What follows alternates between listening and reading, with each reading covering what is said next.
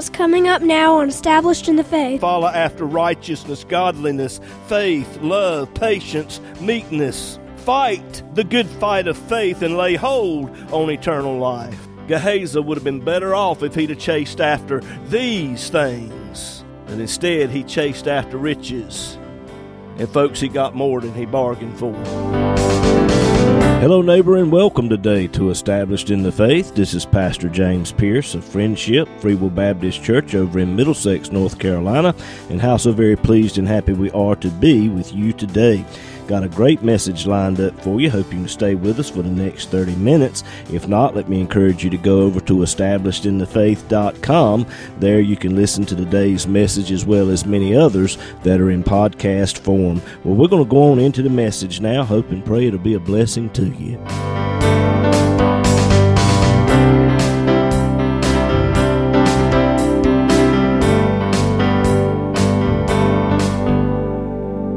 Have your Bibles this morning, would you turn with me, please, to the book of Second Kings, chapter 5.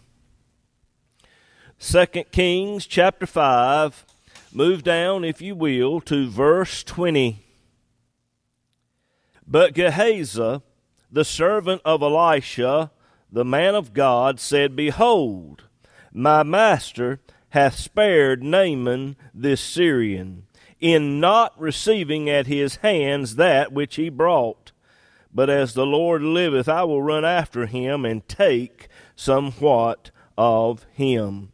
And I want to stop right there and use for a subject this morning, preaching for just a few minutes, the story of Gehazi. Naaman is on his way back from Israel to his homeland in Syria. He has just received one of the greatest blessings that a person could receive. If you'll look there in verse 1 of this chapter, 2 Kings chapter 5, verse 1, the Bible tells us that Naaman was a leper. But by the grace of God, he ain't no leper no more. Glory to God. He went to the right place. And let me tell you, when you come to the Lord and humble yourself, and you come to the Lord on His terms, when you come to Him, you won't leave like you came in Jesus' name. You know, the motto of the modern church is to come as you are. But when you come to the right church that's preaching the cross, you will not leave the way you came in Jesus' name. A lot of people are going to church this morning, and when they get there and when they leave, they'll be the same. Not good.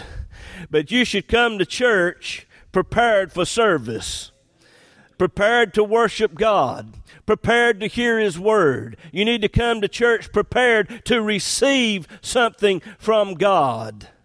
You may come and your heart is full and you've got a lot of things to bring to the Lord, but when you come to His house and you listen to His Word and you let the Holy Ghost have His way, He'll deal with that emptiness. He'll deal with that void. The problem may not go away, but He'll give you a little bit more strength so that you can make it through another day.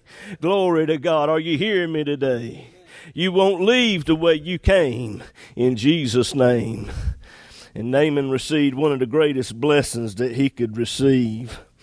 He was the commander in chief of the army of Syria. He heard the testimony of a little maid that had been taken captive out of Israel. She said, Oh, how I wish that Naaman, my Lord, were with the prophet that is in Israel, because this prophet does miracles and he can be healed of his leprosy. This word came to the king of Syria, and the king sent Naaman to Israel to see the prophet Elisha with over $8 million in silver and gold to pay for his healing. And when he got to the house of Elisha, a messenger comes out of the house. And if you look at verse 10, the messenger said, Go and wash in Jordan seven times, and thy flesh will come again to thee, and thou shalt be clean. Now, Naaman wasn't too happy. He was the commander in chief of the armies of Syria. And he thought that he deserved special attention. But Elisha didn't even come out of the house to meet him. All of us, I don't care who you are, must come to the Lord the same way. All ground is level at the foot of the cross, and we all have to humble ourselves before God because God is no respecter of persons, ladies and gentlemen. He's not. And they told him, the messenger said, to go and wash in Jordan seven times. He didn't like that. He was offended by that statement. He didn't like the message. When you preach the cross, you're going to offend people. That's what Paul said. He said, he talked about the offense of the cross. It offends people. How does it offend people? When you tell somebody that they are sinners and that they are so bad that God had to send his son to die on a cross for them, that offends people. Now, Naaman didn't like it. He suggested some better ways. But, folks, let me tell you something today. God only has one way, and that's the only way that is needed. What God has prescribed through Jesus Christ and what He did at Calvary, that is enough to meet the needs of mankind. And if you'll trust Him, if you'll get down in that spiritual river, God will meet your need today. See, the Jordan River typified Calvary. The Jordan River was muddy, it was messy, it was not desirable at all. Oh, but when he got down in those waters, see, Christianity is not desirable by a lot of people. It's not. A lot of people don't understand it. Oh, but when you get in it, Glory to God. When you place your faith in what Jesus did and the Holy Spirit comes into your life, then you know what I'm talking about. How many of you know what I'm talking about? Glory to God. And you can't explain it. You don't have the words to describe it. It is something, ladies and gentlemen, that you've got to experience. Glory. He dipped himself seven times, if you'll look there in verse 14 he was offended by the message. And some of his servant men talked him into it. And he went down to Jordan and he dipped himself seven times. Why seven? Seven is God's number of completion, perfection, and universality. What Jesus did at Calvary is a finished work. What he did is a perfect work. What he did is a universal work. It is for all mankind, ladies and gentlemen.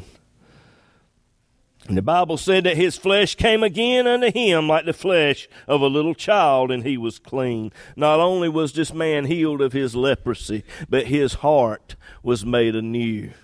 The Bible says in 2 Corinthians 5 17, Therefore, if any man, if any man woman, boy, girl, if any man be in Christ, place your faith in Christ and what he did at the cross.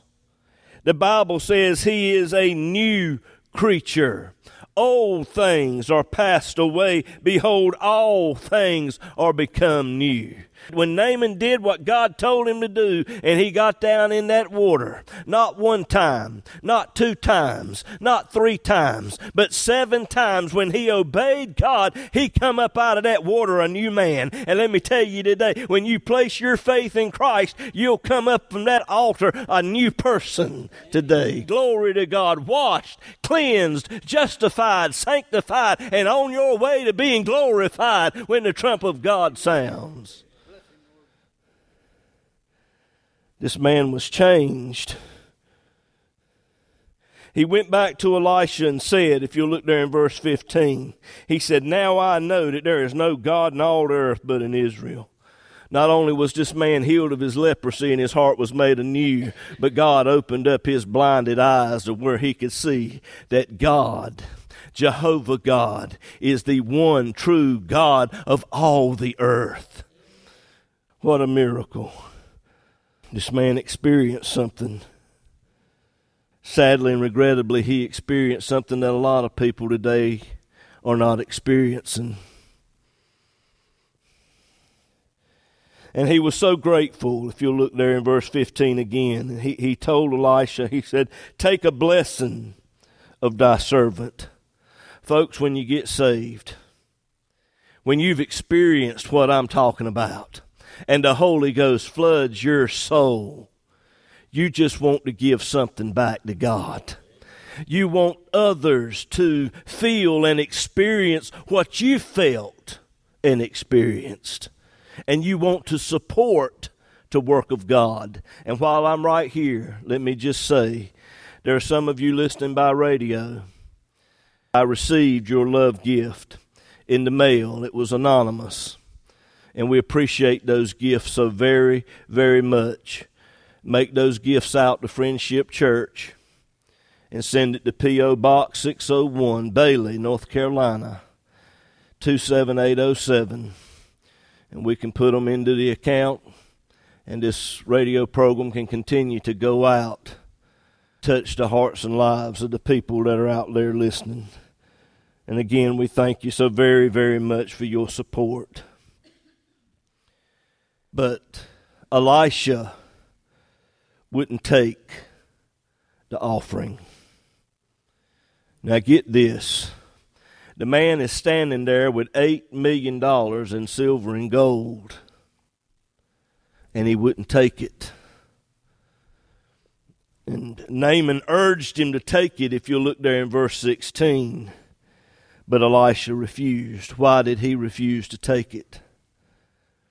I'm going to tell you, this entire episode was meant by the Holy Spirit to portray the great sacrifice of Christ, which afforded salvation for all mankind, and it is a free gift of God. Nothing in my hands I bring, it's simply to the cross I cling. You cannot buy or purchase your salvation. It is a free gift of God.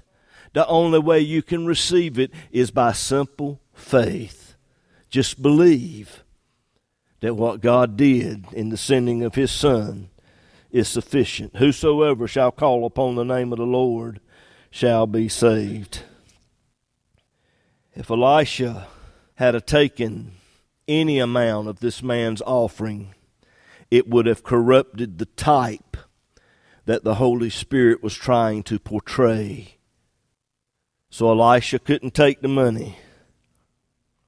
And Naaman is now headed back to Syria with over $8 million in silver and gold riding on the backs of camels and mules and horses and whatever the case. In verse 20, the Bible says Gehazi, the servant of Elisha, the man of God, said, Behold, my master hath spared Naaman this Syrian, in not receiving at his hands that which he brought. But as the Lord liveth, I will run after him, and I'll take somewhat of him. Gehazi had been Elisha's servant now for some time. He had seen the miracles. He was one of the few in the Old Testament that actually saw one raised from the dead. This man was so close to the power and the presence of God, but yet at the same time, he was so far away. Are you hearing me? You, you, you can go to church today. Let me back it up. You can go to the right church today that's preaching the cross and be where the presence of God is and where the power of God is flowing and still be far away in your heart. This man experienced the power of God and took part in one of the greatest moves of God of that day. Oh, but he had some issues. But before I get into that, let me just quickly add don't we all?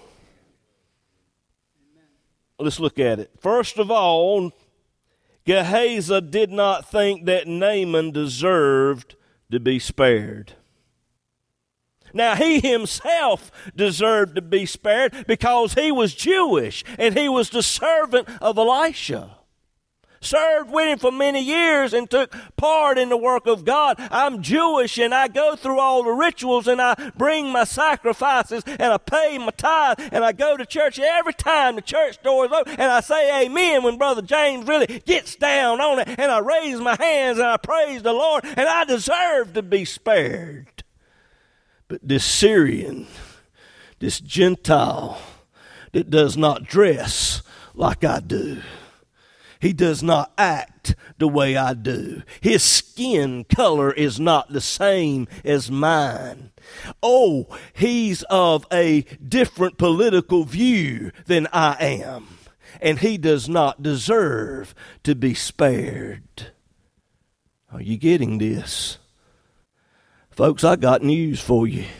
There ain't a one of you in this place, me included, none of you listening by radio in the parking lot, listening wherever it is you're listening from, by the internet, CD, however you're getting it today. None of us deserve to be spared. The Bible says that all have sinned and come short of the glory of God. And the wages of sin is death, eternal separation from God in a place called hell. Oh, but let me tell you the good news. But God sent His Son. The gift of God is eternal life through Jesus Christ our Lord. Gehazi said, Behold, my master has spared Naaman this Syrian. Folks, God will spare anyone who believes in his Son and what he did. His death, burial, and resurrection. Whosoever shall call on the name of the Lord shall be saved. I want you to notice there in verse 20 that Gehazi quickly pointed out that Naaman was a Syrian. Did Gehazi have some racial issues? Folks, as a child of God, we should never withhold salvation from anyone because of their race, religion, sex, sexual preference, political party, or whatever. We should never withhold salvation from someone because they're different than we are, because Jesus Christ died for everybody. It's a universal work. Maybe the issue wasn't racial. Maybe his situation was unforgiveness. If you look there in verse 2 of 2 Kings chapter 5, the Bible says that the Syrians went out by companies and had brought away captive a little maid out of the land of Israel. How many others did they take away captive? Was some of Gehazi's family taken captive, and he couldn't forgive the Syrians for what they did. Friend, let me tell you something today. You're not going to live in this world very long before somebody does you wrong, and you were in the right. And the Bible says if we don't forgive, God's not going to forgive. Unforgiveness was this man harboring unforgiveness in his heart toward Naaman because of what his soldiers had done. Gehazi felt like that Naaman should pay for all that he had done. He said, Look at verse 20, my master wouldn't receive at his hands that which he brought. Gehazi didn't understand salvation. I know the world out here doesn't understand it, but much of the church today, sadly and regrettably, we don't understand it either. Because when a person comes to the Lord Jesus Christ, He forgives all. He forgives all. There's nothing left hanging out here for you to pay for. He paid it all. Jesus paid it all. There's nothing left for you to pay. Now, I don't know about all these other issues, but I do know this Gehazi had a problem with greed. He said, verse 20, As the Lord liveth, I will run after him and take somewhat of him. Gehazi was a part of one of the greatest moves of God in the world of that day. He experienced the presence and the power of God unlike anyone else in the world at that time. He didn't go lacking for anything, but he wasn't satisfied with that. 1 Timothy 6 and verse 6 the Bible says that godliness with contentment is great gain. For we brought nothing in this world, and it is certain we can carry nothing out. I ain't seen a hitch on the back of a hearse yet. Man told his wife, said, Look, when I die, I want every dollar I got buried with me. She wrote him a check and put it in the casket. You brought nothing in this world and you ain't taking nothing out. The only thing you're taking out is your soul and your faith. And if you don't have faith in Christ, you're going to hell. And I know that's blunt, but I'm telling you the truth today. He said, Having food and raiment, let us be there with content. But they which shall be rich fall into temptation and a snare, and into many foolish and hurtful lusts, which drown men in destruction and perdition. For the love of money is the root of all evil which while some coveted after they have erred from the faith and pierced themselves through with many sorrows. But thou, O man of God, flee these things and follow after righteousness, godliness, faith, love, patience, meekness. Fight the good fight of faith and lay hold on eternal life. Gehazi would have been better off if he'd have chased after these things. But instead, he chased after riches and folks, he got more than he bargained for. Gehazi had an issue with lying. In verse 22, he lied to Naaman about two young men coming down from Mount Ephraim who were in need. And then he told Naaman that Elisha had sent him. Get this. He used the platform of Elisha as a means to obtain what he wanted. Think of that. How many preachers today are using their platform to get what they want? And they refuse to preach the truth because it will offend people and they will not obtain what it is that they want. Don't get me wrong, it takes money to preach the gospel. But how much of that money is really going to the gospel and how much of it is being wasted on foolishness? Gehazi had a problem with lying. If you look there in verse 25, he lied again to Elisha about where he had been. Folks, you don't hear many sermons on lying these days. But let me tell you, lying is a sin. It is the sin of Satan that condemned the entire human race to hell. Jesus addressed this when he stood in the synagogue one day. John 8, verse 44, Jesus said, You are of your father, the devil, and the lust of your father you will do. He was a murderer from the beginning and abode not in the truth, because there is no truth in him. When he speaketh a lie, he speaketh of his own, for he is a liar and the father of it. Revelation 21, verse 8. There are a number of things mentioned there in that verse. And one of the things mentioned there is liars. And the Bible says that all liars shall have their part in the lake of fire which burneth with fire and brimstone, which is the second death. How many are living a lie today? It's one thing to tell a lie, it's another thing to live a lie. Gehazi chased after money he got more than he bargained for. Verse 27, 2 Kings 5 27. Elisha said, The leprosy of Naaman shall cleave to thee and unto thy seed forever. And he went out from his presence a leper, white as snow. Folks, if the things of God are not handled correctly, spiritual leprosy will be the end result. The same thing that happened to Gehazi will also happen to those who lie and misuse the Word of God to get what they want. And this, sadly and regrettably, is the story of Gehazi.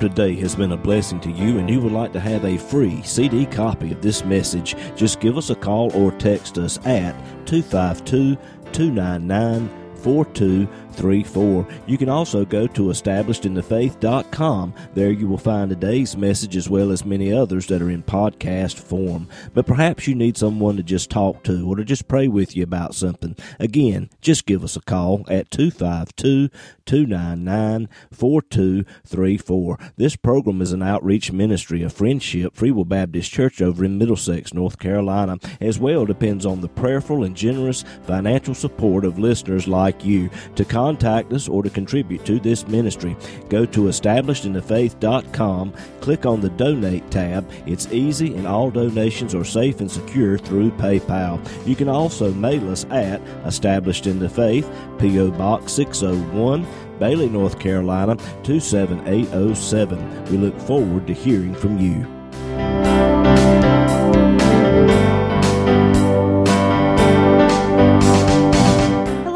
I'm Haven. And I'm Juliana. And you've been listening to Established in the Faith with our dad, James Pierce.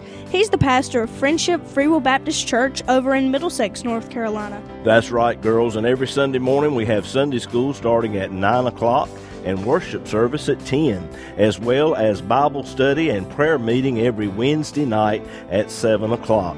All of these services are broadcast to the parking lot for those of you who wish to participate drive in style. And the church is located at 744 Friendship Church Road in Middlesex, North Carolina, near the Emit community. On the website, if you click on the Contact Us tab, Google Maps will bring you right to us. We would love to have you, and we hope to see you there. And we hope today's program has been a blessing to you. Thank you for listening, and God bless you.